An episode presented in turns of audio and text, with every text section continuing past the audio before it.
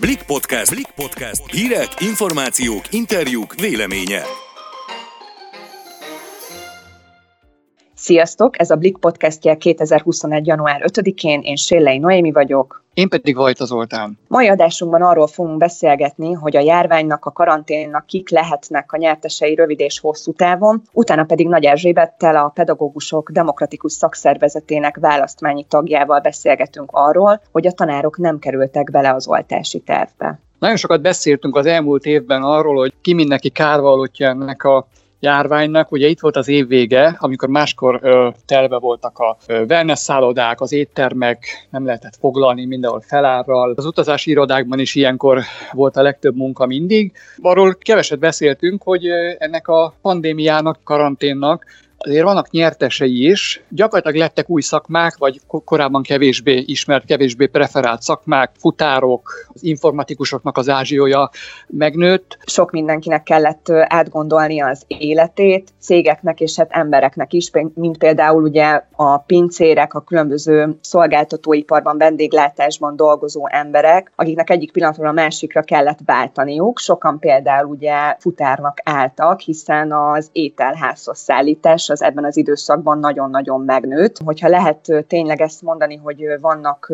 vannak nyertesek, akkor azok azok az emberek, akik, akik ebben most részt vesznek. Járvány előtt futárokat te mennyit láttál az utcán? Én nem is nagyon tudtam, hogy vannak. Talán egyszer évelején kellett valamit elhozatnom egy másik városból, és akkor, akkor rendeltem először futárszolgáltatást. Webáruházakkal is, hogy nagyjából legfeljebb könyváruházból vásároltam, mert sokkal olcsóbban lehet vásárolni, de elmentem átvételi pontra, hogy az én életemben se voltak nagyon jelen a futárok, azóta meg igen, és gyakorlatilag kimész az utcára, és majd, hogy nem több futárautót vagy biciklis futárt látsz, mint autóst vagy bárki mást. Tehát, hogy ők tényleg nagyon sokan lettek. Minden sarkon látok én is, hogyha elmegyek egy, egy, egy ilyen egészségügyi sétára, tehát azért, azért látni lehet, hogy, hogy azért sokan vannak. Nyilván én is tapasztalom a saját életemben, hogy többet rendelek, hiszen nem lehet elmenni most étterembe, és jó, hogy említetted egyébként a webáruházakat is, mert én úgy gondolom, hogy, hogy akiket még a nyertesek közé lehet sorolni, azok a webfejlesztők, akik ugye a különböző weboldalakat lefejlesztik, ugye az életünk az, az utóbbi időszakban eléggé áttevődött az online térbe. Nyilván a cégek is szeretnének jelen lenni most már online, nem csak ugye offline. Ezeket az oldalakat, amiket létrehoznak nekik, azokat ugye valakinek meg kell csinálni, úgyhogy én úgy gondolom, hogy, hogy ezért nekik is most több munkájuk munkájuk van. Amikor volt ez a nagy kivándorlási hullám, és elmentek a, a szakik, a szakemberek, akkor ők lettek gyakorlatilag a, a királyok egy pár évvel ezelőtt, hogy akármennyi pénzt el tudott kérni egy jó szerelő, egy mesterember.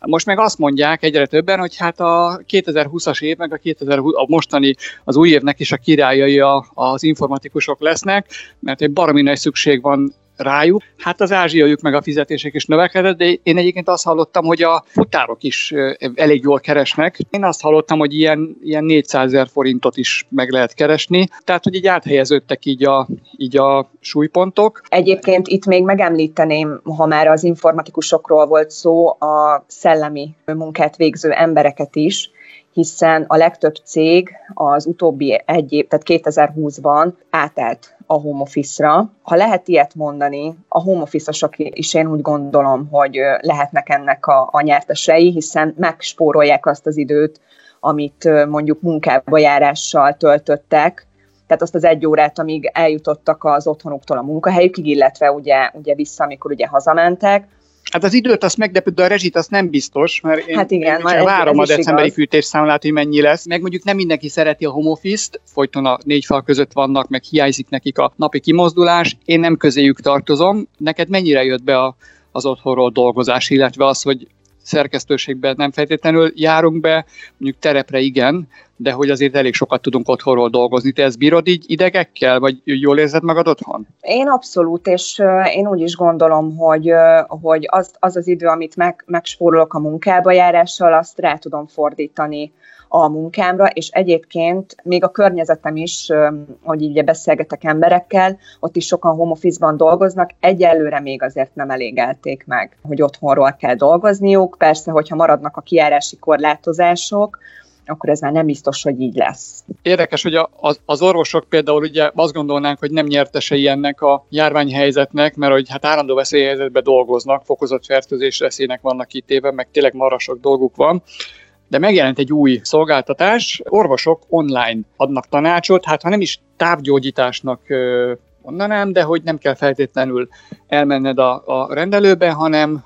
hanem akár webkamerás vizsgálaton keresztül, akár nem tudom, máshogyan telefonon tudnak tanácsot adni, és hát ezért ugyanúgy pénzt, szolgáltatási díjat kérnek, és hát ennek azért lehet piaca, meg a magárendelőknek is, ahova, ahova mondjuk elmész, mert hogy az állami egészségügyi szolgáltatóknál ugye megnőtt a várakozási idő, szakrendeléssel nagyon nehezen kapsz időpontot, és hát hogyha neked sürgős, vagy fontosnak érzed, akkor most a, sokkal inkább elmész és fizetsz egy magárendelőben. Korábban lehet, hogy ezért nem adtál pénzt, tehát lehet, hogy a, a magánorvosok egy része is tulajdonképpen nem vesztese ennek a pandémiának. Hát ezt most így hozta az élet.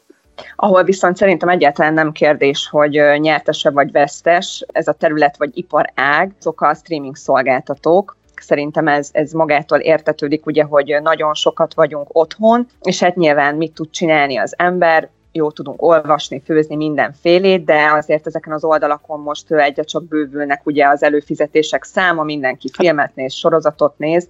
Mozi helyett, viszont... mert ugye a mozik, mozik igen. zárva vannak, és így gyakorlatilag a Hollywood is áttette magát, a hollywoodi filmipar is áttette magát a, ezekre a, a streaming szolgáltatókra, az otthoni mozira, ugye előfizetsz egy havidíjat, és azt nézel, amit akarsz olyan mennyiségben, ahogy akarod, és hát tényleg elég jó a kínálat, egyre jobb. Kérdés, hogy a pandémia után, a járvány után marad-e az otthoni mozizás, vagy újra eljárunk moziba, eljárunk mindenhova, és akik a nyertesei a járványhelyzetnek, vajon megőrzik-e a vezető pozíciójukat, szükség lesz-e ennyi futárra, tényleg ilyen jól fognak-e keresni a futárok, a webfejlesztők. Minden az oltáson múlik. Azt mondják a virológusok, szakemberek, hogy ezt a járványt a védőoltást tudja megállítani és kordában tartani, és hogyha a lakosság egy nagy része megkapja a koronavírus oltást, akkor fog eltűnni a járvány. Most nemrég tudtuk meg, hogy milyen sorrendben kik juthatnak hozzá a vakcinához. Az orvosokat oltják, ma is érkezik azt hiszem 40 ezer, kb. 40 ezer adag vakcina, csepp a tengerben,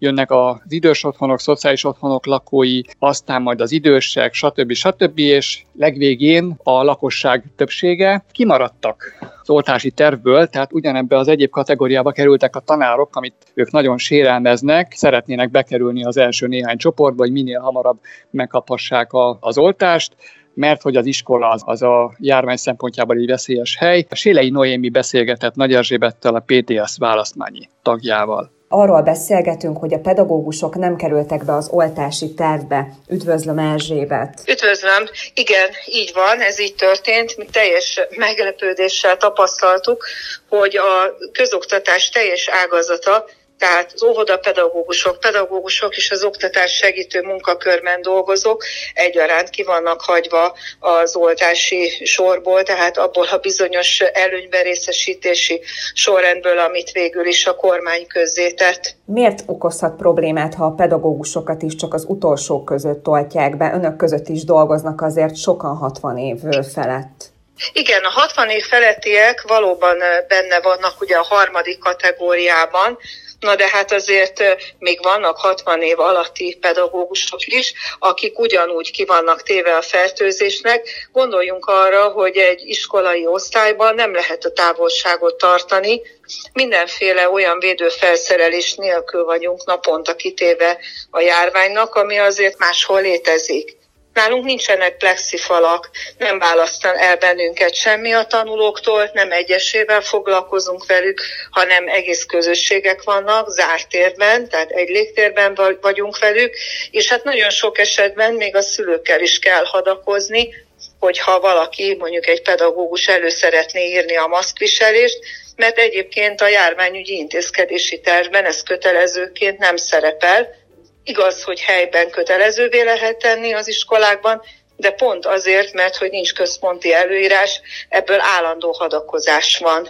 Tehát azt kell, hogy mondjam, hogy a mi kitettségünk azért úgy általában a többi munkakörhöz képest lényegesen nagyobb, és ezért is gondoljuk, hogy nagyon fontos lenne, hogy az oltás tekintetében előnyben részesítsenek bennünket, és talán még egy elem, ugye folyamatosan arra hivatkozik a miniszterelnök, hogy azért kell nyitva lenni az óvodáknak és iskoláknak, hogy a gazdaság menjen tovább, és minden működjön. Azért azt látjuk, hogy rengeteg osztályt kell hazaküldeni nap mint nap, be kell zárni iskolákat, vagy iskolák egy részét, azért mert felütötte a fejét a járvány, illetve karanténba kell kerülni osztályoknak, pedagógusoknak, Hát, hogyha nyitva akarnak tartani, akkor éppen ne az lenne a logikus, hogy minél előbb oltsák be az ott dolgozókat, hogy ténylegesen tudjunk működni a járvány alatt is. Szóval már csak ilyen logikai megfontolásból sem értjük azt, hogy miért maradtak ki,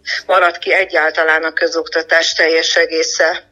Hányadikként a sorban és milyen körülmények között kellene a szakszervezet szerint lebonyolítani a pedagógusok beoltását? Mi az álláspontjuk? Mi azt kértük, hogy közvetlenül az egészségügyben és szociális területen dolgozók után történjen meg a közoktatásban dolgozók beoltása, és nem azt kértük, hogy ez legyen kötelező, hiszen a pedagógusok körében is meglehetősen nagy a szkepszis, mint ahogyan egyébként más munkakörben dolgozóknál is, ez egyébként arra vezethető vissza, hogy az oltással kapcsolatban igencsak össze-vissza kommunikáció volt. Gondoljunk csak arra, hogy ugye elhangzott, hogy nem lehet választani az oltások között, illetve hogy bejönne az orosz oltás, amelyik az Unióban nem engedélyezett még, és hát mindenféle félelmek keletkeztek. Ezeket nyilván egyébként normális kommunikációval és főképpen normális intézkedésekkel én úgy gondolnám, hogy meg kellene oldani, tehát hogy mindenki akarja is beoltatni magát, de nyilván ebben a fázisban szakszervezet ezt így összességében nem követelheti, azt viszont igen, hogy aki szeretné magát beoltatni, annak a lehetőség adott legyen. És hangsúlyozom e két terület, tehát az egészségügy és a szociális terület után. Nagyon szépen köszönöm, hogy válaszolt a kérdéseinkre, a hallgatóinknak pedig a figyelmet. Köszönöm szépen a lehetőséget. Köszönjük, hogy velünk tartottatok, legközelebb hétfőn találkozunk. Sziasztok! Sziasztok!